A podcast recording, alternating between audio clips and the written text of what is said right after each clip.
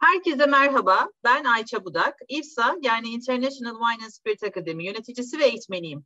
Bu podcast serimizde konusunun uzmanı konuklarımızla bilgilendirici sohbetler ediyoruz. Bu kez konuğumuz ülkemizin en yaratıcı şeflerinden Urla Bağ Rotası'nın ortasında şahane bir zeytinlikte bulunan Odurla'nın sahibi Osman Sezener. Osman merhaba. Merhaba Ayça, nasılsın? İyiyim sağ ol, sen nasılsın? Hoş geldin. İyiyim ben de, çok mersi. Bu güzel güneşli bir İzmir gününde buradan sevgilerimi yolluyorum sana. Evet İstanbul'da fena değil. Ben de sana İstanbul'un güneşli bir gününden selamımı iletiyorum. Bugün Oo, harika. Yağmadı. evet. Hadi o zaman başlayalım fazla vakit kaybetmeden. Osman Sezener Olur. kimdir? Osman Sezener kimdir? Osman Sezener e, ne diyelim bir restorancı, bir ahçı, bir şef, bir baba. yani iyi bir eş diyelim. Böyle. Süper. Eşin de böyle düşünüyorsa zaten sıkıntı yok. Aynen. bir de ona sormak lazım. Aynen. Peki Osman sen bir restoran sahibisin aynı zamanda bir şefsin. Peki nasıl seçtin bu mesleği? Yani buraya seni ne getirdi? Ağaç bizim e, restoran yolculuğumuz e, gerçekten çok uzun zamanlara dayanıyor. Dedem zamanında e, sanayici bir kişiydi. E, kazan fabrikaları vardı. Ve e, babamlar da üniversite okumak için e, babam, büyük amcam, yani küçük amcam İstanbul'da okudu ama büyük amcamla babam Almanya'ya gidiyorlar ve Münih'te bilgisayar mühendisliği okuyor baba. Büyük amcam da farklı bir mühendislik okuyor. Ee, orada okurlarken e, tabii üniversitede e, çalışıyorlar o dönemlerde. İşte babam daha çok böyle işte restoranlarda çalışıyor. Yani çok fazla geziyor, deneyimliyor. Şimdi Münih'te Almanya, İtalya'ya falan çok yakın olduğu için çok fazla İtalya'ya gidiyor. Bir Venedik aşığı. Oradan Venedik'e iniyor arabayla çok fazla. İşte 3-4 saatlik mesafe arabayla. Ve bunlardan sonra da e, Türkiye'ye geliyor. Türkiye'ye geldikten sonra e, dedemle bakıyor bir hafta 10 gün çalışıyorlar. Bakıyor e, ben onunla diyor çalışmak istemiyorum bu sanayi işi. Ben daha e, böyle bir kasaya baktığımda bir nakit para olan, insanların yüz yüze baktığı farklı bir iş yapmak istiyorum diyor. Ve o zamanlar Türkiye'de olmayan ve onun İtalya'da gördüğü işi yapmak istiyor. Yani nedir bu? Bir pizzacı açmak istiyor. Ee, ve pizza ve İtalyan restoranı olarak başlayan e, serüven daha sonraları tabii daha farklı e, restoranlar yani zincir restoranlara ve catering işine ve farklı şeylere dönüşüyor. Osman Sezener'de ben de bunun içine doğmuş büyümüş biriyim. 1979'da restoranımız kuruldu. Halen devam ediyor. İsmi İzmir'de e, herkesin Pizza Venedik diye bildiği, uzun ismi Ristorante Pizzeria Venedik olan e, bir işletmemiz var. Ben de bunun içine doğdum 3 yaşındayken. E, ve hep burada büyüdük. Yani boyumuz masaları e, aşmazken bile masaların arasında koşturup e, işte pizzacı abilerimizle, garsonlarla, mutfağın içinde hep buralarda büyüdük. Daha sonrasında İzmir Amerikan Lisesi'ne girdim. Ortaokul ve liseyi orada okudum. Okurken de yazın hem çok güzel geziyordum, denize giriyorduk, tatil yapıyorduk. Ama e, bu tatillerimizin belli bir dönemlerinde de hep restoranda çalışırdım. E, müdürlerimizin yazlık izinleri olduğunda onların yerine dükkanlara bakardık. Ve tabii ki evin içinde restorancı bir e, kişilik olarak yani ben de bunu şu an kendimde hissediyorum. Maalesef işi hiçbir zaman işte bırakamıyorsunuz. 24 saat e, süren bir iş olduğu için eve geldiğinizde de hep bu e, hikayeler geliyor. Çünkü eve tam geliyorsunuz bir gün hadi erken çıkayım diyorsunuz.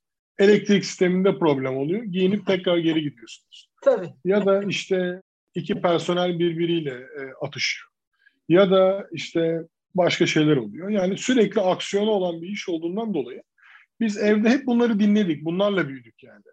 Ve kulaktan dolma bunları dinleye dinleye de e, bu sektörü çok sevdik. E, ben lisede okurken de hiç başka iş yapmayı düşünmedim. Hep babamın izinden e, gitmeyi ve onun gibi bu restoranı benim bana, çocuğuma, onun da çocuğuna yani yurt dışındaki örnekleri gördüğümüz gibi 100 sene süren e, nesilden nesile geçen bir restoran olması için hep hayalim buydu. Bu yönde ilerledim. Üniversiteye geldiğimizde o zamanlar Türkiye'de e, bir ağaççılık okulu yoktu. Ben de basketbol oynuyordum. Yani yurt dışından bir burs gelme ihtimali de vardı. Fakat e, o dönem bilmiyorum nedense e, yurt dışını düşünmedim. Ve en yakın e, bizim mesleğimize o zaman turizm otel işletmeciliği vardı. Onun için de Bilkent Turizm evet Bilkent Turizm Otel işletmeciliğine gittim. Orada da sırasıyla e, farklı yerlerde stajyer yapma e, zorunluluğumuz vardı. E, bu zorunluluklarda da işte bir otelde resepsiyonda çalıştım, bir otelde çamaşırhanede çalıştım. Ve işte 2002 senesinde İstanbul'da Çırağan Kempeski'de bir e, dönem stajım vardı mutfakta. Hı hı. Orada dönem stajımı yaptığımda anladım ki ben bu işi çok sevdim. Ve bu işe aslında mutfaktan ilerlemek istediğime karar verdim. Tabii o dönemlerde e, kimse çocuğunu ahçılık okumak istiyorum dediğinde böyle gözleri fal taşı gibi açılıyordu. Yani kimse çocuğunu ahçılık e, okutmak istemiyordu. Çünkü böyle popüler bir meslek değildi o zaman da. Evet. Üniversite bittikten sonra da hemen aradan çıksın istedim. Çünkü bir an önce işe gelmem lazımdı. Hafiften böyle bir işkolik bir ekibiz biz. Öylesiniz ee, kesinlikle. Evet yani bir an önce aynen bir an önce işe gelmek için hemen kısa dönem askerliğimi yaptım. Bu asker askerlik döneminde o zaman gastronomi yazıları ve e, yazarları çok meşhurdu yani. O dönemin çok popülerdi. Yani işte o zaman rahmetli Arman Kırım vardı. Vedat Milor, işte e, Tuğrul Şarkay vardı. Tuğrul Şarkay. Yani bir sürü e, şeyi e, gastronomiyle ilgili yazar vardı. Ben de orada evinde e, askerlik yapıyordum resepsiyonda turizm okuduğum için.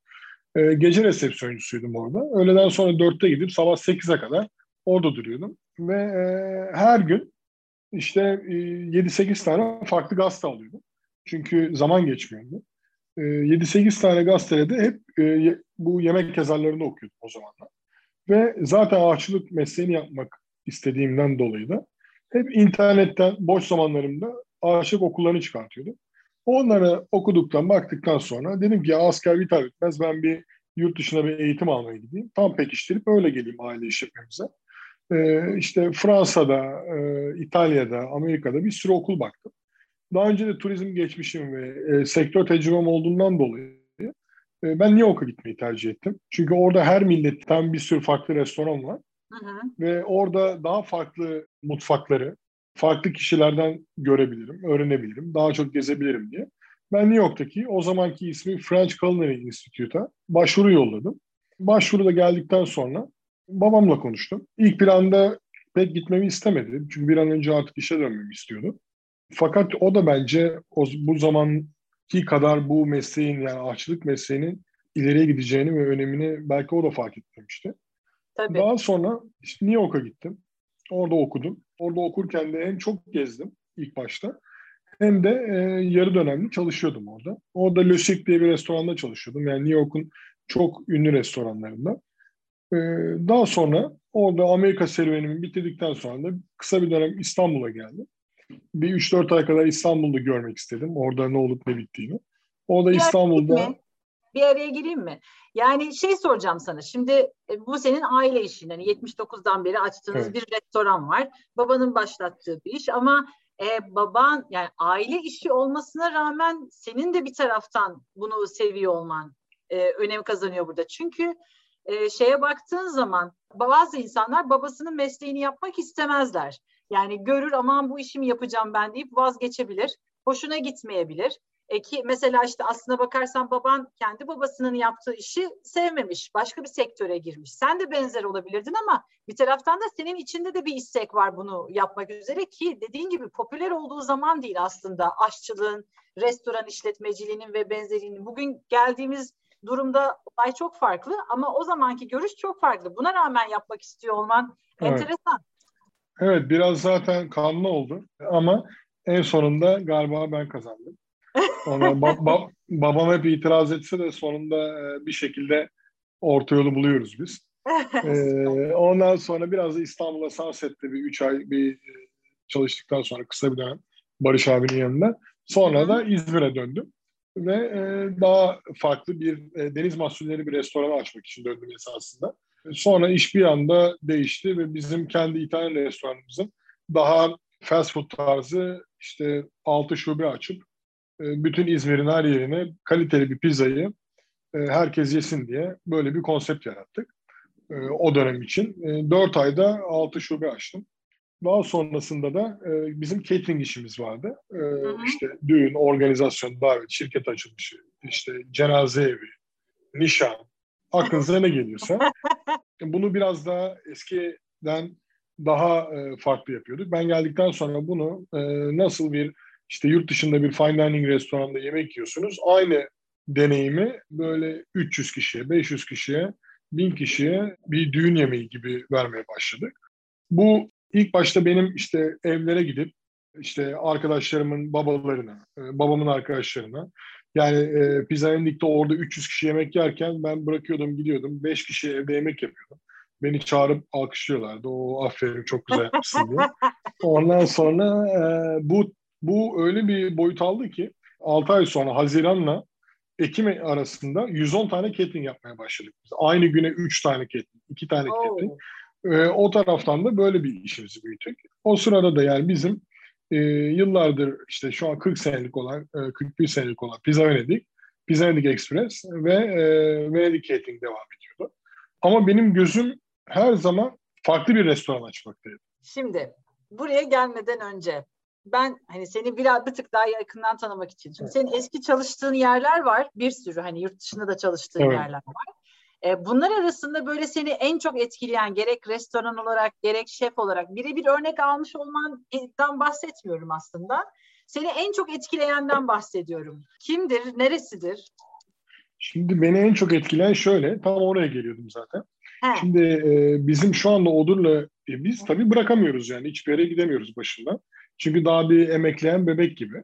Ama Pizza Venedik bizim 40 senelikti. Onun için bir hafta kaçabiliyorduk yani. Diyorduk işte Avrupa'ya gidebiliyorduk, Amerika'ya gidebiliyorduk. Tabii. Ee, onun için o dönemlerde çok fazla e, seyahat etme imkanım oldu. İşte iki ayda bir, ayda bir. Sürekli özellikle yani Avrupa'nın her tarafına, e, İtalya, İspanya, Almanya, Avusturya, Fransa her yerine gittim ve bütün kazancımı o dönemki hep bu restoranlarda yemek yiyip kendimi geliştirmek üzerine kurdum. Bütün felsefem öyleydi. Ve e, bir gün bugün de bunların bana e, hep pozitif olarak döneceğini bu kadar da tahmin etmiyordum. Orada gittiğim yerlerde yemek yediğimde etkilendiğim şeflere hep soruyordum yani ben size gelip staj yapabilir miyim yanınıza diye ya da işte bir hafta gelip görebilir miyim diye. Beni bunlardan en çok etkileyen İtalya'da işte e, Piemonte bölgesinde Alba'da bir gün bir yemek yedim ve çok etkilendim. İşte Piazza Duomo e, restoranıydı. Hatta oranın çok önemli bir şarap üreticisiyle işte şefin ortaklığı olan bir restoran. Mutfağa girdim akşam. Dedim ya beni stajı alır mısın bir iki hafta? Tabii dedi Temmuz ayında gel dedi. Konuştuğumuzda Ocak ayında. Ben de unutmuş mudur diye Tem Haziran sonunda bir mail yazdım. Beni alır mısın stajı diye. Tabii de Temmuz 27'de gel kapının önünde sabah 7'de bekle dedi bana. İyi dedim ben de yani. Ee, ki yani o zaman hani biz böyle şey bir story değil yani ben sonuçta o dönem catering yönetiyorum. İşte 6 tane express var, Pizza Venedik var. İşte başka iş, danışmanlık işleri oluyor. Atladım ben de gittim. Kapına saat 7'de geldi işte hello hello. Biz başladık yani. İşte önce dedi gel tarlaya gidelim dedi. Oradan birkaç ürün var alacağım. Orada o iki hafta içinde yani benim kafamın zaten e, değişiminin hani en tat noktası oldu kendi restoranı, kendi tarlasından ürünleri alıp kullandığı ve böyle çok genç bir kadronun çok keyifli yemekler sunduğu bir restoran da orası. Tabii 3 Michelin yıldızlı işte ilk 50'de 24. 21. sırada e, olan bir restoran. Tabii baktığınızda yemek adam başı işte 300 euro. Yani iki kişi gittiğinizde 6 bin lira. İyi bir şarap için 7-8 bin lira. Çok büyük paralar. Ve bunu düşündüm yani. Bundan 3 sene, 5 sene geçti üzerinde. Yani neden böyle bir şey yapmıyorum? Hani son 10 senedir zaten her gün kendime soruyordum. Ve 10 sene sonunda bizim e, kendi zeytinliğimizin içinde bir gün kaşarlı köfte yaparken mangalda 10. senede de herhalde bir 500 kere söylemişimdir babama. Dedim ki ya bak senin bu güzel evin var burada. Burayı otele çevirelim hem bir katma değer katalım dedim. Ee, aynı zamanda buraya böyle bir restoran yapalım. İtalya'daki, işte Toskana'daki, Piemonte'deki ya da İspanya'daki gibi e, bir destinasyon e, yaratalım burada. Hem e, misafirler geldiğinde güzel bir yemek yesinler, temiz de güzel bir misafirhanede konaklasınlar. Sırf yemek yemek için de buraya gelsinler. İstanbul'u konuşuyor herkes dedim Türkiye'de. Ama esasında ürünü olduğu yer Ege. Ege bölgesi. Ve biz ürüne daha yakınız. Daha iyi işleyebiliriz ürünü. Çünkü birkaç elden değişmeden gidiyor. Direkt tarladan keseriz. Ürünümüzü ekelim buraya. Balık zaten yanımızda. Biz yıllardır yaptığımız işler bunlar. Şu an yaptığımız yemeği biz kalabalık sofralarda e, yaz kış zaten ailemizde görüyoruz. Bizim e, 2-3 kişi yemek yediğimizi hatırlamam ben. Hep eş dost vardı bizim evimizde. E, babam da tamam dedi. Ve biz ertesi gün e, eşim mimar. O projelerini çizdi. Babam da ertesi gün bütün demir siparişlerini verdi. Ve biz 90. gün Odurla'yı açtık. Senaryo biraz hızlı gelişti. Biraz ailede fazla hiperaktif karakter olduğu için Kesinlikle. böyle kavga dövüş ama çok hızlı ilerleyen bir operasyonun içinde bulduk kendimizi. Ama ee, eşin de ayak uydurmuş bu arada. Yani hani evet. her şey tamam da hani senin kafanda hazır, yer hazır filan ama mimarinin de hazır olması yani binanın da hazır olması, mutfağın hazır olması bunlar çok hızlı işler. Sen nasıl fikrettin eşini peki? Yani ne dedin? Ben aynen şöyle dedim. Öyle bir restoran yapacağız ki bütün herkes burayı konuşacak dedim. Ama önemli olan restoran değil, bu bölgenin bir yere gelmesi lazım. Çünkü dünyada gittiğimiz birçok yerde çok iyi yemek yiyoruz tabii ki ama yani bizim onların yemeğinden çok daha iyi olduğumuz çok yerde örnek veriyorum bir yıldız iki yıldızı var ya da işte yani yıldız önemli değil ama işte e, reputasyonları çok yüksek. Gittiğimizde biz hep şöyle oluyordu. Ne iş yapıyorsunuz? İşte İtalyan restoranımız var. Kart vizitleri birbirimize değiştirdiğimizde anlayamıyorlardı bizim ne iş yaptığımızı yani Türkiye'de. Anlatabiliyor muyum? Yani ben dedim ki ya bir gün öyle bir şey yapacağız ki bu insanlar sadece yemek yemek için Ege'ye gelecekler. Bizde yemek yediği için başka bir yerde yiyecek. Orada yemek yediği için bu otelde kalacak ve bu bölgeyi kalkındıracağız bir şekilde. Yani benim en büyük hedefim oydu. Tabii ki bu restoran işi zaten kişisel tatminle çok alakalı bir iş. Çünkü bu kadar günde 15 saat, 16 saat çalışıp da karşılığı inanın yani başka bir işte bu kadar çalışsanız belki çok daha fazla para kazanabilirsiniz yani. Ama o misafirin yediğinde uzaktan yüzündeki o beğenme ifadesini gördüğünüzde her şey zaten sizin için bitiyor. Hani üstüne siz para vereceğiniz geliyor bazen yani. O kadar mutlu oluyorsunuz. Onun için de bu mesleğine saygı gösteren e, yurt dışındaki e, bu sektörde çalışanlar bizi beni biraz daha kamçıladı gerçekten. Anladım. E, ilk hayatımda mesela bir someniyi gördüğümde yurt dışında ya ben oturayım sen otur da ben sana servis edeyim diyesim geldi yani. O kadar iyi hizmet ediyorlar ki yani misafirperverlik orada çok önemli. Biz burada bunu yaratmamız gerektiğini düşündüm. Ve dediğim gibi yani Türkiye'de de farklı bölgelerde iyi şeyler olacağını misafirlere göstermek istedik. Menüyü nasıl belirliyorsun Osman? Yani neye dikkat ediyorsun menüyü belirlerken? İlla her şey Urla ve civarından mı olmak zorunda? Yani Urla ve yakınından mı olmalı? Nasıl bir şey var? Şimdi Odurla'da e, biz açtığımızdaki felsefemiz hep şuydu. Hala da onu devam ettiriyoruz. Yani e, burada işte sıfır kilometre pişirme dediğimiz yani tamamen bizim kendi civarımızda ne varsa onunla yemek pişiriyoruz. Tabii ki burada çikolata burada yetişmiyor yani. Ve herkes de çikolata çok seviyor.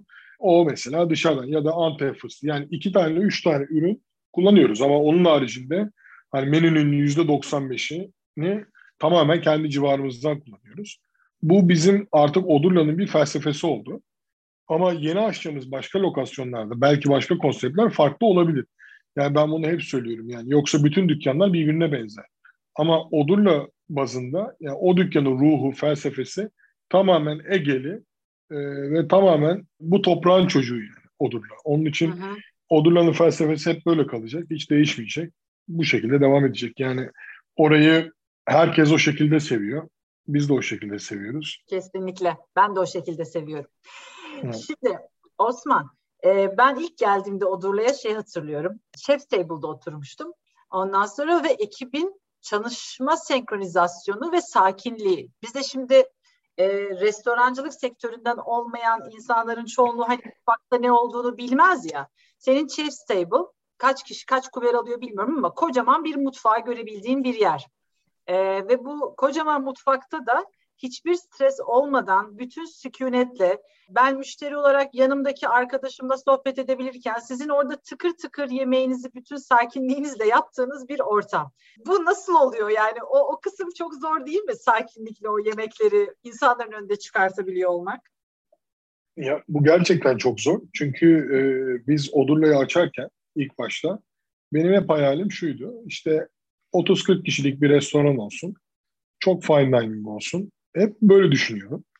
Sonra restoranı açınca öyle bir talep oldu ki ilk hafta e, dedim ki ya evet örneklerinize baktığınızda yurt dışında yani e, biz kimsenin en iyi restoranı olmak çabasımız yok dedik yani. Çünkü en iyi restoran dediğinizde sadece doğum günü ve özel günlerde misafirler geliyor. Yani siz ben insanların senede bir gün geldiği restoran olmak istemiyorum. Haftada iki defa, ayda iki defa, üç defa geldiği dükkan olmak istiyorum. Yani biz biz herkesin favori restoranı olmak istedik. Onun için de biraz koyar sayımızı arttırdık tabii ki. Ee, ama yemek kalitemizden hiçbir ödün vermedik. Hı hı. Böylece misafirler de birbirini tanıyor, görüyor, seviyor, e, arkadaşlarını görüyor. Daha keyifli oluyor. Chef Table'daki olayımız da şöyle. Tabii ki daha acayip bir ekip var orada. Hı-hı. Yaş ortalaması 25. İnanılmazlar ya. Bayılıyorum evet. ben hepsine. ee, ya hepsi benim gerçekten kardeşim gibi. Yani eşim bazen söylüyor yani sen onları benden daha çok seviyorsun. ee, yani ben onlar hakkında konuşurken gerçekten gözüm bile doluyor. Ya, acayip bir senkronizasyon var. Orada bir aile var. Her şeyden önce yani ben onların her şeyle ilgileniyorum.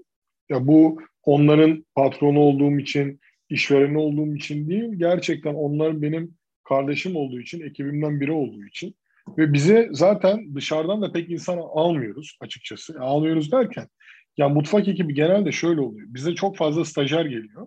Hı hı. E, mutfak kadromuz da yazın e, 40-45 kişi oluyor. 40-45 kişinin 20-25 tanesi stajyer oluyor. Ve bizim mesela 5-6 stajyer ya da 10 stajyer de alabiliriz ama fazla alıyoruz. Çünkü ben şuna inanıyorum. Benim için de öyle oldu. Kişilerin ilk staj yaptıkları yer çok önemli. O felsefeyi görürlerse daha sonraki hayatlarında hep iyi şeyler arıyorlar.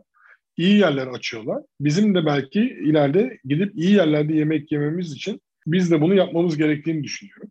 Çünkü bizim de yetiştirdiğimiz biri güzel, keyifli bir restoran açarsa ya da bir yere şef olursa biz de göğsümüzü kabarta kabarta gidip orada güzel bir yemek yiyebiliriz. Onun için de fazla da stajyer alıyoruz ki o yeni gençlerin e, vizyonları da biraz bizim e, şeklimize alsın diye. Oradaki senkron da şu, herkesin yaptığı bir iş var. Evet, normal mutfak düzeninde gibi. Ama aynı zamanda da herkes her işi yapıyor. Ya bu anlaşılabilecek çok fazla da bir şey değil. Çünkü bu biraz da doğaçlamadan oldu, büyüdü yani. Hani bunu hani illa yok sen bunu yap diye kızarak olmuyor bu. Yani kimse kimseye bir şey demiyor. Bir tabağı yaparken beş dokunuş varsa ben yağı koyarken biri kolu uzatıp tuzunu atıyor. Yani hani çok enteresan bir döngü. Ve yani çok da fazla ben çok hani yerde gördüm, çalıştım, deneyimledim, hep mutfaklarına girdim ama hani buradaki bu mutfaktaki dostluk, arkadaşlık, abi kardeşi çok önemli olduğunu düşünüyorum ben. Çok. Evet var varsın bazen onu diyorum yani her şey mükemmel olacak evet ama e, bir tane yemeği de az tuzlu koy versinler ya da kenar gitsin. Ama karakterleri ve birbirlerine bağlılıkları çok daha iyi olsun. Ben biraz da öyle bakıyorum. Yani bence bu birbirine kenetlenme. Yani bunların hepsi çok önemli ve Türkiye'de Ekip herkes birbirinin üst, evet, üstüne basıp iş yapmak e, istediği için e, yani biz burada hiç bunu şey yapmıyoruz. Bizde title bile yok mutfakta.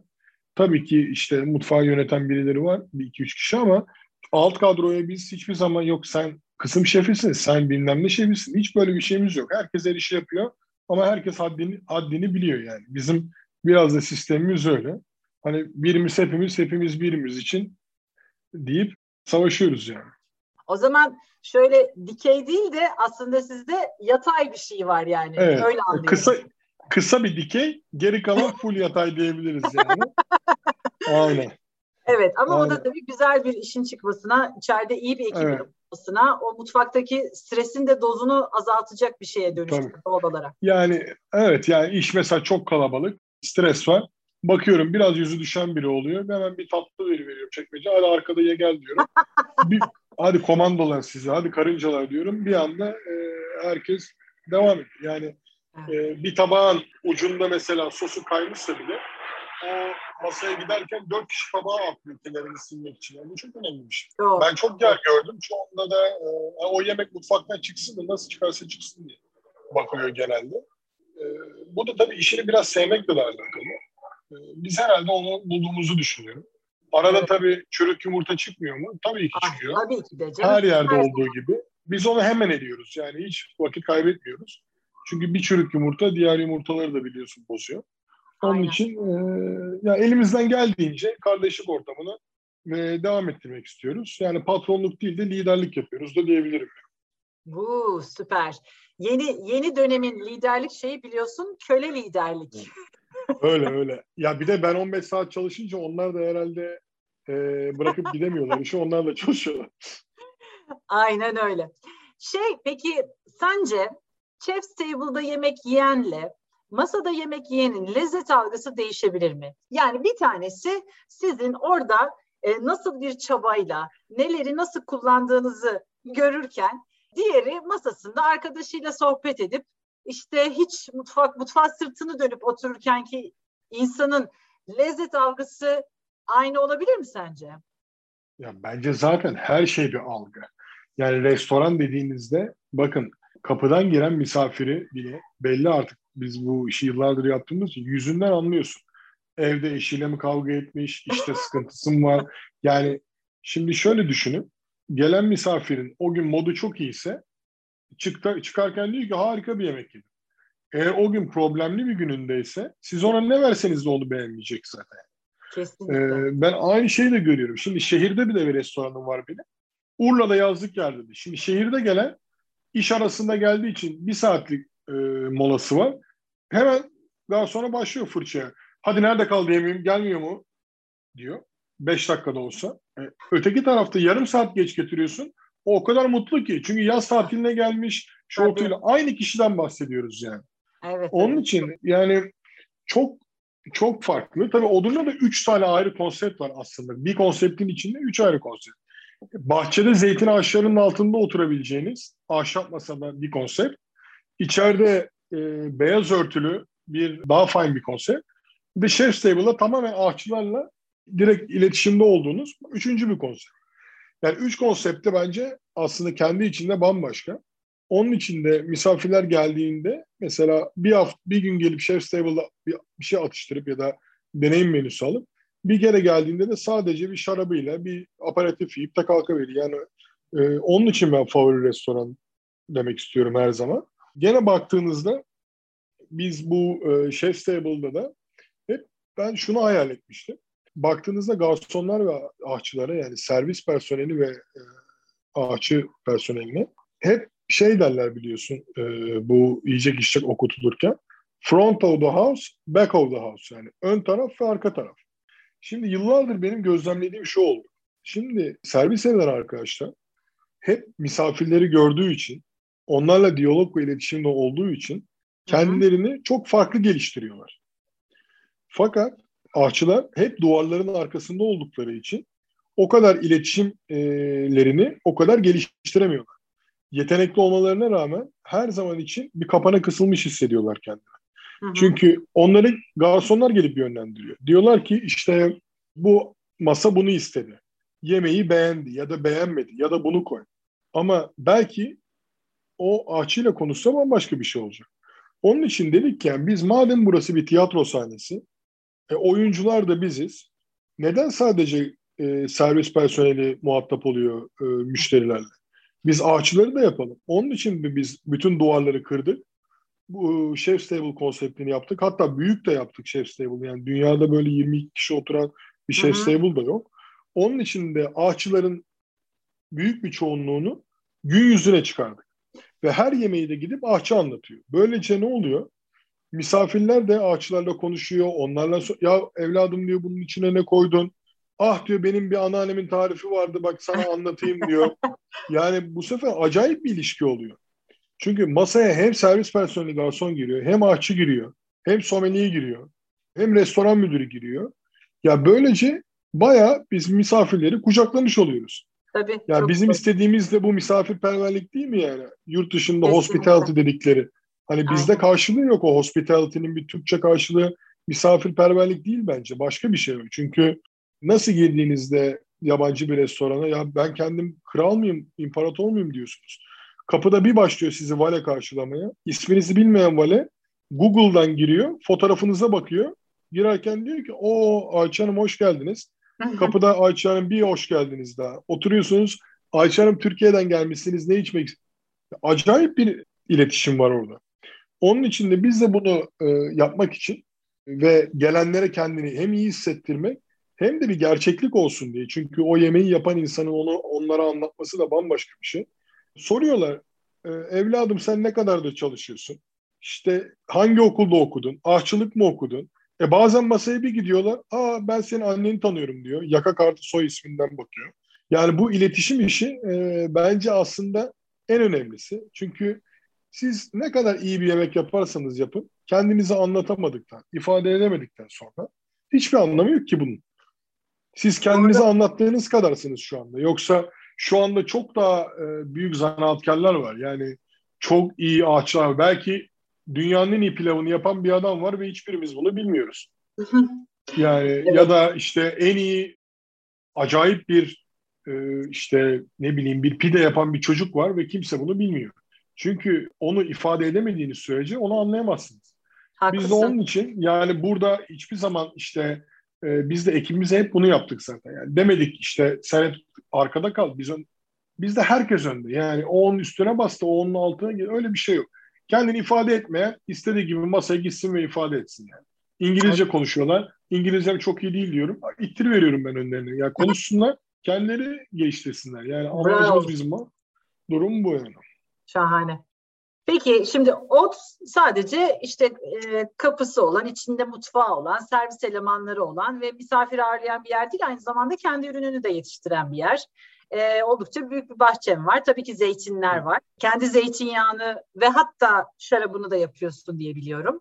Bahçede neler yetiştiriyorsun Osman? Zeytin dışında. Şimdi şöyle, ya en büyük kalemimiz tabii ki zeytin. Çünkü bir Odurla'nın bahçesi 17 dönüm. Bir de Kek, Urla Kekliktepe'de gene bize çok yakın bir bahçemiz var. Orası da bir 60 dönüm bir bahçemiz var. Bunların hepsini biz kendi makinalarımızla sıkıyoruz. Bütün zeytinyağlarını. Evet, ee, kendim ve, gördüm ben. evet, ve, ayır, evet, ve ayırabiliyoruz da bunları. İşte bu bahçenin yağı, bu bahçenin yağı diye. Ve her geçen senede bu işi daha iyi öğreniyoruz. Çünkü biz zeytinyağcı olarak doğmadık. Ama Hı-hı. işte bu bizim 7. 8. senemiz bu işte. Her geçen sene bir şey öğreniyorsun. Hatta ben kendim zeytinyağı tadım dersleri alıyorum özel. Kendimi geliştirmek evet. için. Bunların hepsi tabii çok bence kendimize katma değer katan şeyler. Yani sadece gastronomi ve restoran dediğinizde sadece iyi yemek yapıp vermek değil. Bunun bir sürü yan elementi var. Bence Hı-hı. onları da öğrenmemiz lazım diye düşünüyorum ben. E, bunun haricinde son bir buçuk iki senedir babam hayvancılığa da merak sardı. Şimdi başımızda böyle bir işler de var. Ee, ke- keçilerimiz var. Bir 120-130 tane şu anda. Ondan sonra tavuklar var bolca. Ee, 200-250 tane tavuğumuz var. Oradan yumurta alıyoruz. Ee, tavşanlarımız var. Ondan sonra Jersey ineklerimiz var, süt inekleri. Ee, ve bunların hepsinin e, kuzular var tabii ki. Ve bunların hepsinin sütüyle işte peynir yapıyoruz, yoğurt yapıyoruz kendimize e, bayağı böyle bir ufak bir mandıra gibi bir yerde yaptık.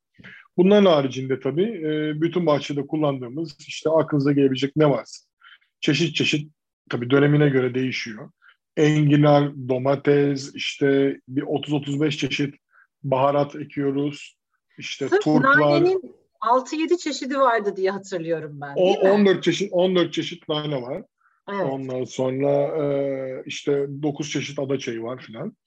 Ondan sonra bunun haricinde rezene ekiyoruz, e, limongras ekiyoruz, işte e, damarlı kuzu kulağı ekiyoruz, e, işte biberler, yani sayısız çeşit biber ekiyoruz, patlıcanlar çeşit çeşit, işte yani birçok şey ekiyoruz. Yok tabii yok. Odurla, aynen Odurla tabii ki büyük bir e, yer olduğu için bütün talebimizi tabii ki karşılamıyor bu. Ama çoğu üründe karşılıyor talebimizi karşılayamayan ürünleri de bizim Urla'daki, etraftaki işte arka tarladaki Ali amca var. Ondan alıyoruz. İşte e, başka üreticiler var. E, işte kuşçular, yağcılar tarafında var. Yani bunları hep biz kendi etrafımızdan bu işleri hallediyoruz. Sadece e, zaten ürün bizim eken bahçede çalışan iki tane sabit ekibimiz var. E, hayvanlara bakan iki kişi var falan. Yani ekibi Odurla'nın gerçekten ciddi bir ekibi var. Evet. Sekmon'un içinde çalışan. Böyle devam ediyoruz yani. Peki en çok hangi malzemeyi kullanmayı seviyorsun yemek yaparken? Favori malzeme, malzemelerin? Valla Hacı öyle deniz bir şey ki bu. Ya deniz mahsulü çok seviyorum ama ya her dönemde değişiyor biliyor musun? Bazen çok deniz mahsulü yapıyorsun, sıkılıyorsun. Ya diyorsun benim canım et yapmak istiyor. Ete geçiyoruz o ara. Yani e, ama yani menü yaparken esasında şuna bakıyorum. Benim çok sevdiğimden ziyade misafirlerin çok sevdiğini düşünmek lazım. Çünkü Hı-hı. bazen bizim yani ilk başta biz deneyimledik bunu. Yani ben kendi çok sevdik tabaklar oluyor. Diyorum ki ya böyle bir tabak yok harika bir tabak yaptım. Bir bakıyorum hiç satmıyor. Yani senin e, damak zevkinle misafirlerin damak zevki e, aynı olmuyor. Ama e, şu anda yani herkesin seveceği ortalamada gitmeyi tercih ediyoruz. Ama genelde yani deniz mahsulüyle çalışmayı tabii çok seviyorum. Bir de bu işte zamanında kuzu göbeği mantarı, enginar. Yani mevsimsel olduğunda bizim için daha güzel oluyor. Çünkü o hani bir ay çıkıyor ve bitiyor ya da iki ay. Ondan sonra bekliyoruz bekliyoruz. Allah mantar çıktı işte ya da enginar çıktı, sarmaşık çıktı. Böyle insan sanki yeni bir çocuğu doğuyormuş gibi böyle bir e, çok heyecanlı oluyor. Çok mutlu oluyor. Bu sene benim de kuzu göbeği hasatım çok güzeldi. Saroz'daki gördüm gördüm bir de bo- boy boy. Boy boy, boy. inanılmazdı ya gerçekten. Ve her birini bulduğumda nasıl bir şey kahkaha attığımı anlatamam sana yani. Evet. O kadar mutlu ediyor ki insan onları bulmak. Kesinlikle. Evet. Şey diyeceğim, peki şimdi Od var, Pizza Venedik var, Venedik Catering var filan onların hepsini konuştuk tabii ki ama bir de şimdi aslında geçen sene başlayan bir de bu senede yeni gelen bir tane projem var. Bir tanesi Maur'la, öbürü de Bodrum'da Kitchen Bodrum. Değil mi? Biraz onlardan evet. da bahseder misin bize? Nedir Maur? Tabii ki. Bodrum? Şimdi Maur'la açılamayan restoranımız bizim. ee, artık arkadaşlarım söylüyor Maur'la açılıyor yazdığın an internette dükkanlar kapanıyor diyor. Aman ne olur abi bunu açılıyor yazma diyor. Açılsın her yer öyle açılıyor dükkanı. Şimdi e, Ekim ayından beri biz Maur'la açacağız ama bir şekilde açamıyoruz. Bu kapanmalardan dolayı, Covid'den dolayı. Maurlu projesi şöyle bir proje. Odurla'nın gene bahçesinin içinde farklı bir bölümde zeytinlerin altında bir proje. Ben ilk Amerika'dan geldiğimde e, yapmak istediğim esasında projeydi bu. Çünkü e, hep şunu düşündüm.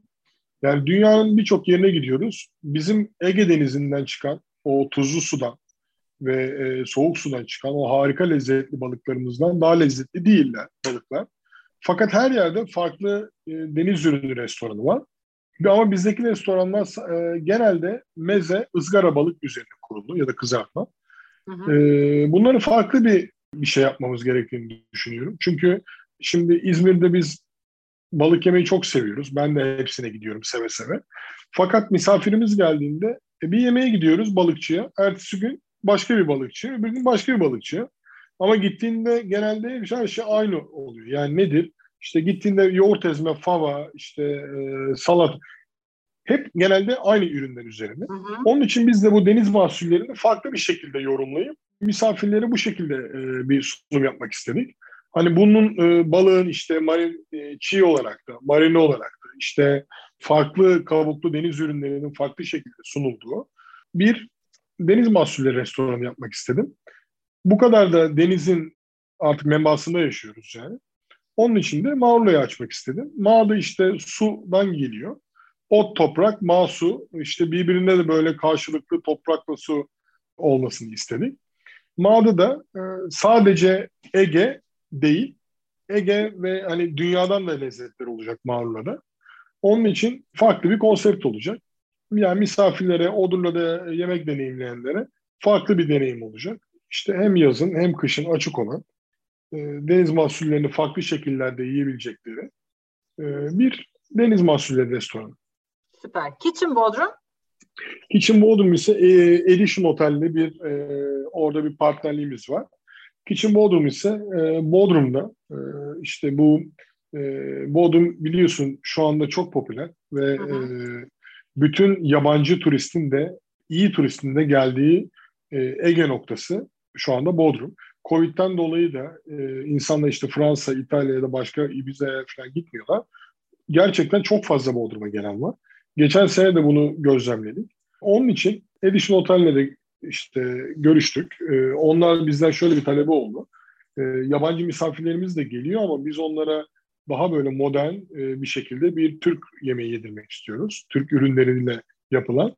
Orada da Ege ve e, Anadolu baharatlarının, Anadolu dokunuşlarını olan e, yabancı misafirlerin de Türk mutfağını farklı bir şekilde deneyimlemelerini istediğimiz bir mutfak yarattık.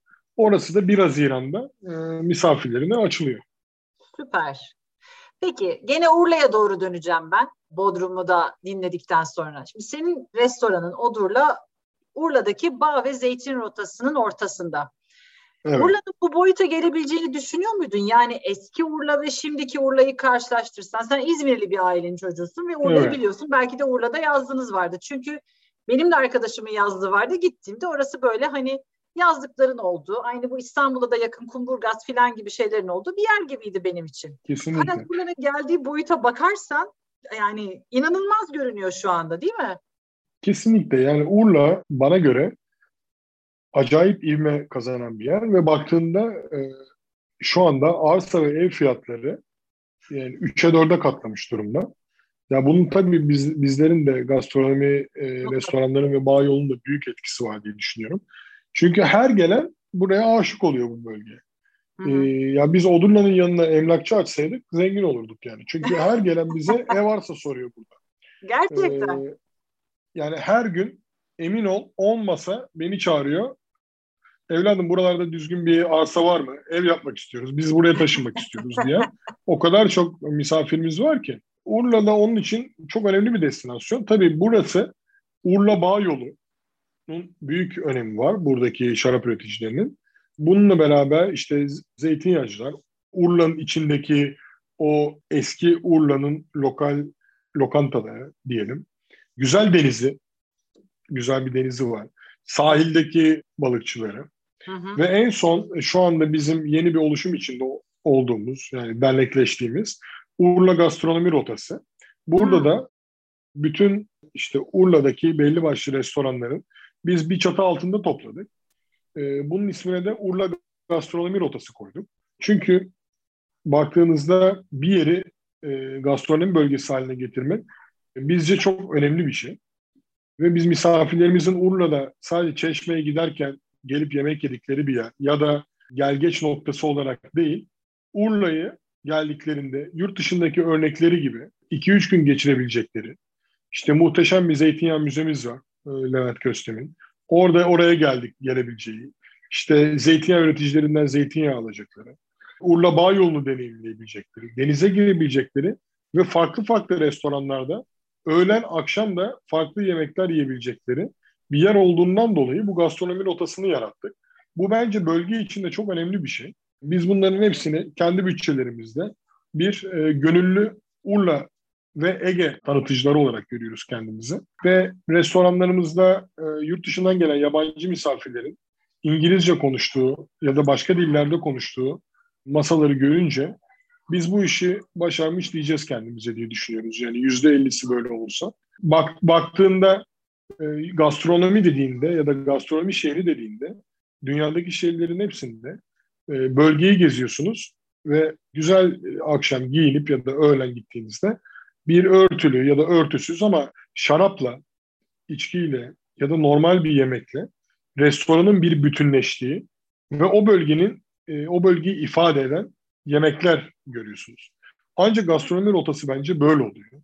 Yani sadece yemek olan bir yer değil Olmaz. ya da sadece içki olan bir yer değil. Bunların hepsinin bir arada olduğu bölge şu anda bence sadece Türkiye'de Ege var. Yani dediğinizde. Urla, Urla'ya geldiğinizde 4-5 tane iyi restoranda akşam yemek yiyebiliyorsunuz. E, bağ gezebiliyorsunuz. O bölgenin şarabıyla bütünleştirebiliyorsunuz. Zeytinyağı yani lokal, var. Lokal başka yemeklerini de yiyebiliyorsun. Çarşısına gittiğindeki evet, işte o çar, beğendik evet, abisi, katmeri bilmem nesi. Evet. Her şeyin yani hepsini, anlamda. Kesinlikle, kesinlikle. Onun için böyle bölge oluyor. Yani yoksa bir yere gittiğinizde akşam e, nerede gideyim ve bu bölgenin bir içeceğini deneyimleyeyim, yemekle bir bütünleştireyim dediğinizde çok fazla lokasyon bulamıyorsunuz. Tabii, e, tabii. Maalesef. Onun için de biz burayı böyle bir bölge yaptık. Gönlümüz istiyor ki ileride başka bölgeler de böyle e, hepsi bir bütün olsun ve mesela İzmir'den çıktığımızda yolda farklı farklı rotaların olduğu Karadeniz'e İzmir'den giderken bile ya da işte Güneydoğu Anadolu'ya bambaşka rotalardan geçelim istiyor. Ancak böylece gastronomik turist ülkemize gelecek. Gastronomik Doğru. turist dediğinizde ülkeye para girmesi demek. Çünkü baktığınızda en çok parayı harcayan turist gastronomik turist. Çünkü iyi bir yerde yemek yiyor, iyi bir yerde yemek yiyor, iyi bir otelde kalıyor. Giderken yanına o bölgeden ürün alıp götürüyor. O dükkanlara para harcıyor. E, sabah kalkıyor bir kahvesini içiyor bir kahvecide. İşte benzin alıyor oradaki benzinciden. Tabii. Ya da işte bir kitap alıyor. Yani herkes para kazanıyor. Aynen. Onun için her şey dahil sistemlerse bir gastronomi bölgesindeki gastronomi rotası bizce çok önemli. Onun için de Urla Gastronomi Rotası kuruldu. İnşallah güzel günlerde bölge çok daha iyi yerlere geleceğini düşünüyorum ben. Umarım, umarım.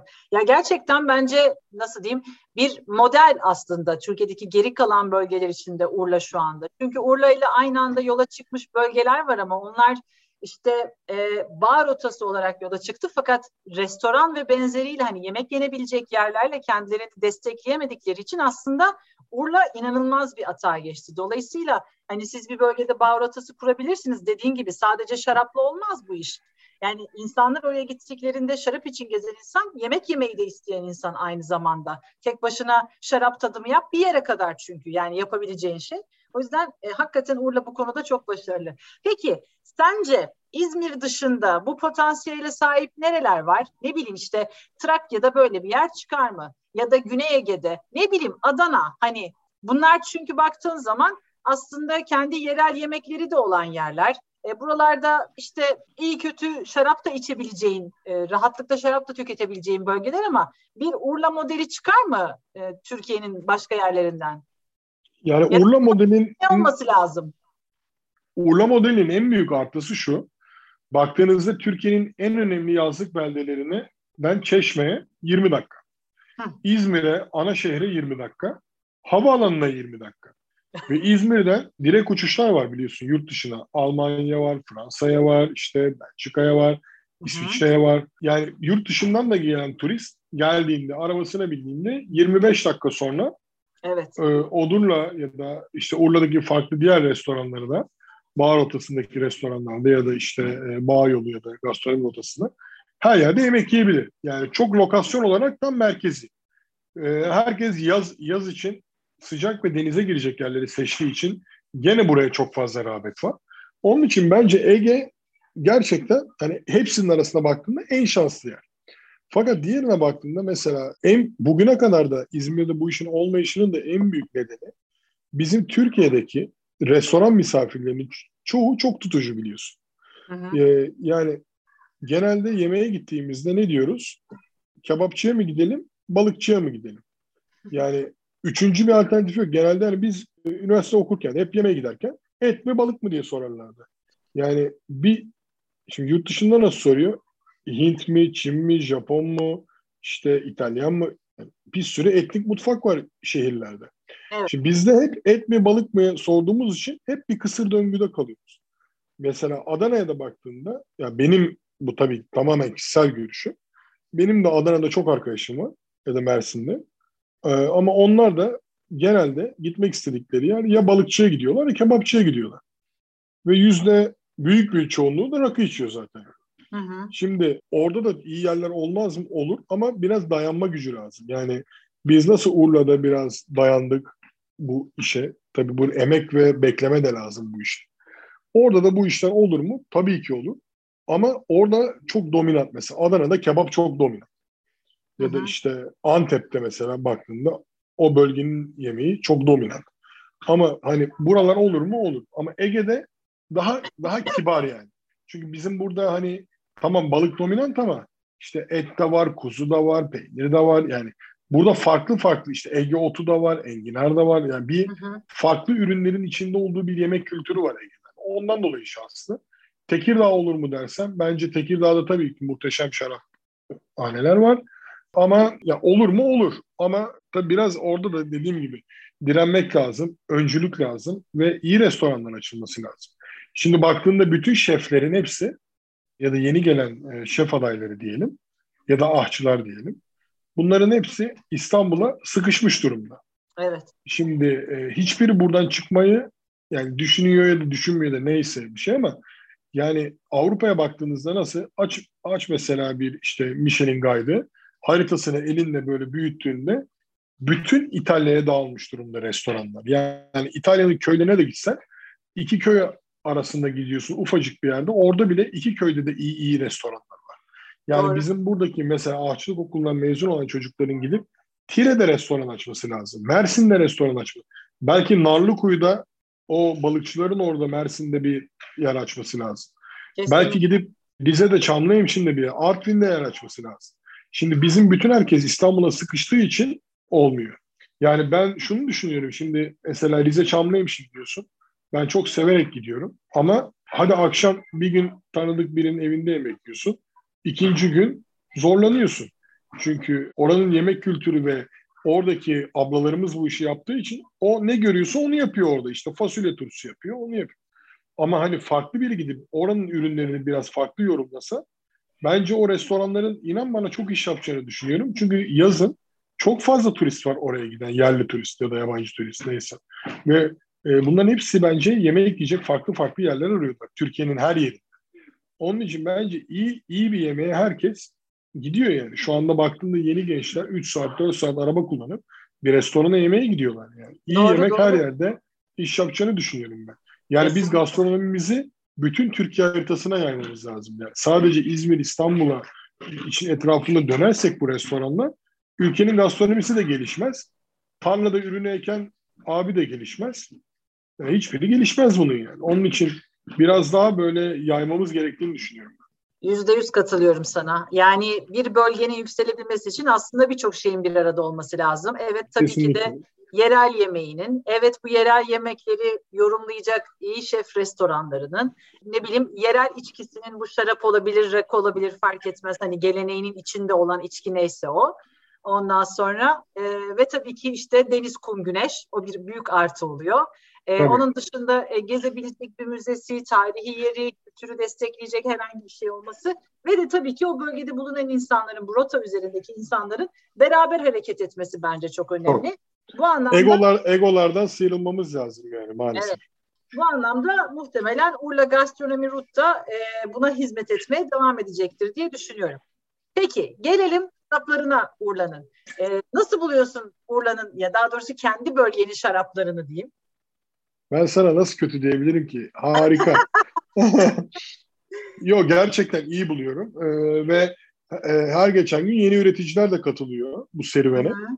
Yani bölge olarak iyi bir bölge. Ben beğeniyorum. Süper. Evet tabii ki de marka söylememesini söylediğimiz için sevgili Osman'a sayın dinleyiciler marka belirtmiyor. Urla şaraplarını genel olarak beğendiğini söylemesi yeterli. Aa, ben beğeniyorum yani şimdi baktığında çok fazla yurt dışında da bar rotası geziyorum ben. Ee, ama yani bizim şarabımız her geçen gün çok daha iyiye gittiğini düşünüyorum. Yani çok Trakya'da da bence çok iyi şarap var şu anda. Onu soracaktım. Hangi Ege'de bölgelerin başka var. şaraplarını beğeniyorsun? Trakya sonra? Yani Trakya'yı beğeniyorum. Beyazları beğeniyorum. İşte Kapadokya tarafının beyazlarını beğeniyorum. Çok beğeniyorum. Yani iyi şaraplar var şu anda ya. Çok evet, iyi şaraplar evet, var. Yani bir, olarak. bir, bir doğudan bir iyi bir öküz gözü bir boğazkara diyelim ya da bizim buraların misketi olmazsa olmazımız. Aynen öyle. Aynen öyle. Ne dedin şimdi favori olarak öküz gözü ve misket sahip. Yo öküz gözü, misket, emir ben sana sayarım çünkü çocuklarımızı ayıramayız biliyorsun yani. Hepsini seviyoruz biz. İmkansız. Gerçekten Narince. yani Evet yani ülkemizin hakikaten çok kıymetli üzümleri var. Bir kere hani yüzyıllardır üretilen ve değişmeyenler var işte öküz gözü, boğazkere, misket filan gibi. Ee, ama onlar dışında da yeni katılan üzümler de var. Daha doğrusu bizim yeni tanıştığımız üzümler var diyelim. Onlar Kesinlikle. var. Şarap adına yeni tanıştığımız üzümler var. Her biri ayrı ayrı kıymetli. Peki sanırım bu sorunun cevabını biliyorum. Bir tahminim var ama e, gene de sorayım hadi. Dünyada şaraplarını en sevdiğin ülke bölge desem? Orada da aslında bence sen tahmin ediyorsun ama şöyle orada da çok fazla var. Yani sana şöyle söyleyebilirim. Mosel'le Alsas'ın beyazları özellikle Riesling bence benim olmazsa olmazım. Aynen Burgonya, Pinot Noir bayılıyoruz. Yine Yeni Zelanda beyazları Sauvignon'la çok beğeniyorum. Ama İtalya'da dediğin gibi Barolo Barbaresco Amarone. Benim Amarone işte aynen Veneto'nun oralarda. Harika ya süper. Yani şöyle bir şey o şarabı açtığında o güzel o koku o tat yani acayip yani. Aynen. Seviyoruz ya. Sana favori şarap stillerini sormam sanırım bir cevabı yoktur bunun değil mi? Çünkü aslında Yok ya öyle bir şey. Sayarken bile çok farklı stillerden Ya şimdi bak yemek de şarap da öyle bir şey. Ya aslında ben hep şunu diyorum. Ya favori. Ya favori diye beğendiğin oluyor. Çünkü moduna göre de değişiyor. Yani Tabii. bir gün ya bir gün mesela işte balık yaparsın. Kremalı bir balık. O gün ona çok iyi bir şardone yakışır. Bir gün bir tane çiğ işte çiğ deniz ürünü yaparsın. Ona bir tane Sauvignon çok yakışır. Yani şimdi burada hani en iyi diye bir şey bence e, göremiyorum ya. Olmaz bence. Ayça Hanım olmaz. Bu soruyu şey yapamadık. Zaten bu sorular benim e, şeylerimi, konuklarımı zorlamak için sorduğum sorular. Aynen. Seçme, seçme stres yaratıyor çünkü. Bence bizim mutfağımız dünyada nerede yeterince tanınıyor mu? Vallahi ne diyeyim sana. Bizim mutfağımız gerçekten tanınmıyor. Yani biz nereye gidersek gidelim. Ben daha önce işte yıllar önce İtalya'da bir Michelin'li bir restoranda Puglia'da, Güney İtalya'da bir işte beraber onun şefiyle bir yemek pişirdik. Ama tamamen Türk şey üzerine.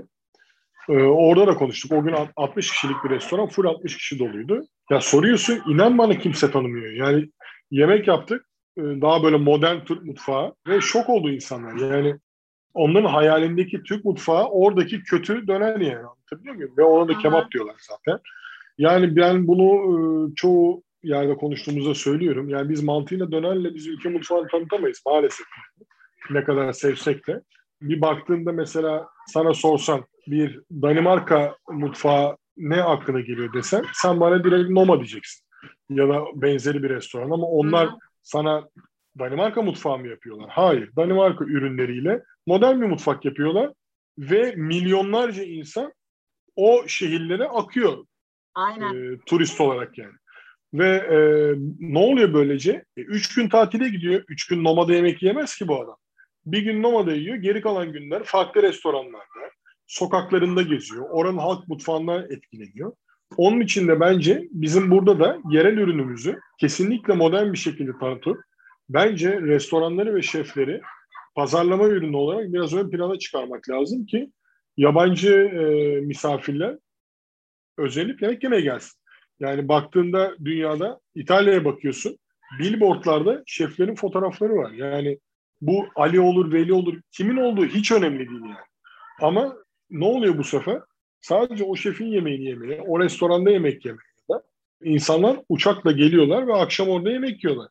Yani böyle bir gerçekten çok ciddi bir turist e, sayısı var tabii, bu şekilde. Tabii, tabii. Biz de tanımıyoruz gibi geliyor bana bu arada bizim mutfağımızı pek. Yani bırak başkalarının tanımasını bence biz de tanımıyoruz. Biz neyi tanıyoruz biliyor musun Ayça? Biz evimizde yapılan yemeği tanıyoruz. Çünkü evet. sokağa çıktığında gerçek Türk mutfağı işte nedir? Osmanlıdır, Türktür, yedi bölgenin mutfağını sen deneyimleyemiyorsun ki.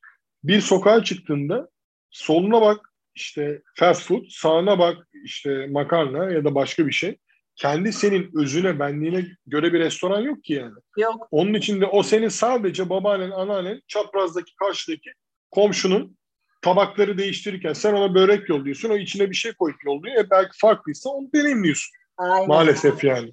Ama mesela Fransa'da git Lyon'a, her yerde Lyon bouchonne, bouchonlar var ve ne yiyorsun? Gerçek Lyon mutfağını yiyorsun. Evet, Sadece evet. onu yemeye insanlar gidiyor. Ya da İtalya'ya gidiyorsun, dağ köylerine, o anneannelerin yaptığı ravioli yiyorsun.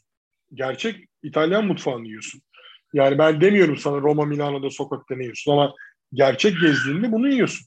Doğru. Ama hadi gel biz seninle gezmeye gidelim şehirlere ve diyelim ki ben buranın gerçek halk yemeğini yemek istiyorum dediğinde O kadar yok. çok fazla alternatif yok maalesef. Yok. Onun Hele için de biz hiç yok. Evet. Öyle maalesef. Peki sona doğru yaklaşırken rakı sever misin Osman? Rakı çok severim. Nerede? Ee, hangi mezelerle? Rakı şöyle yani biz ailecek de rakı sever bir aileyiz. Rakının nerede olduğu bence çok önemli. Güzel e, ortamlarda rakı her zaman çok güzel. Hele o ilk duble ve ilk bardak var ya yani hiçbir evet. şey değişilmez diyebiliriz. yani meze, rakının mezesi bence en güzel mezesi. Dost sohbeti, muhabbet. Diğer içkileri belki farklı bir şekilde içiliyor ama rakıda tabureyi ters çevirip bir gazete kağıdı koyup beyaz peynir bile kessen güzel bir beyaz peynir o rakı muhteşem oluyor. Ama farklı şekilde dersen bana hani rakı böyle özel yemeklerle hani özel bir ürün söyle bana ne? Ben mumlu kefal yumurtası derim, tarama derim. Botarga. Aha, evet, tarama. botarga, tarama derim. Ee, güzel bir beyaz peynir diyorum. Ve marine bir balık bence rakının olmazsa olmazı. Yani laker de olabilir, hamsi olabilir Hı-hı. ya da herhangi başka bir şey. Bence rakı böyle bir şey. Ama rakı bence yemek harici sadece aperatif olarak bir beyaz leblebiyle bile e, başlı başına çok güzel bir sıcak günde soğuk buzlu bir rakı güzeldir. Keyiflendirici bir ürün olabilir. Aynen. Peki odun menüsünde rakı ile uyumlu neler var? Var mı odun menüsünde? Ee, var var. Odun, var. Zaten e, çok fazla da rakı çeşidimiz var e, odun menüsünde. Çünkü e, rakı da bizim kendi kültürümüz sonuçta. Tabii. Biz hiçbir zaman yok rakı satmayız. Biz sadece şarap dükkanıyız. Öyle bir şeyimiz yok. Biz e, her şeyi koyuyoruz. Çünkü bizim için misafirin ne e, istediği çok önemli. Burada e, sonuçta o rakının müdavimleri de var. Yani sadece bunun için bile bazı işte biz e, rakı üreten yerlere gidip gezip kendi yerinde de deneyimliyoruz. Ve e, belli yemeklerle uyumlu e, rakılarımız da mevcut. Bence zeytin ağacının altında güzel bir rakı, iyi bir yemekle bence çok güzel bir eşlikçi de oluyor diyebilirim. Katılıyorum. Kararımda. Kararımda. Kesinlikle. Kararında içiniz her zaman. Peki başka hangi içkileri seviyorsun? Rakıyı konuştuk, şarabı konuştuk. Yani her şeyin yeri güzel. Ee, ben şampanya çok seviyorum. Ee, rakı seviyorum, şarap seviyorum. Günün belli saatine göre cin, çok iyi bir vodka olursa çok iyi bir vodka ve e, yani çok nadir ama çok, çok keyif alarak içtiğim iyi bira da çok seviyorum. Valla şahane bir sohbet oldu. Biliyorum restoran kapalı olabilir ama senin koşturduğun başka işler var. Var var çok iş var. Şu anda yaza hazırlanıyor dükkanlar. Yani çok esasına baktığında çok böyle e, zor da bir dönemden geçiyoruz. Çünkü Aynen. restoranlarımızın ne zaman açılacağı belli değil. Hadi açtık diyelim o personelin sıfırdan eğitilmesi, işte o menülerin anlatılması hepimiz için çok zor bir dönemden e, geçtik, e, geçiyoruz. Ama e, bence e, ümit ediyorum yani bu sektörde e, kayıpsız atlatılabilir ve çok daha güzel günleri görebilir diyorum. Çünkü herkes artık çok sıkıldı evlerinde ve e, bu Covid belası da başımızdan gitse de güzel günler geçirsek diyoruz. Evet. Ben de öyle umuyorum. Ee, güzel kalabalık restoranları, sohbet ederek yemek yemeyi dostlar bir arada hepimiz özledik. Siz bizleri özlediniz müşteri olarak. Öyle, Biz öyle. bizleri özledik gerçekten. Kesinlikle. Evet, yani restoranların zaman... önemi çok daha fazla anlaşıldı diyebiliriz. Kesinlikle yani. katılıyorum, kesinlikle. Çok teşekkür ederiz Osman bu güzel sohbet. Biz teşekkür ederiz. Ne zaman isterseniz biz buradayız.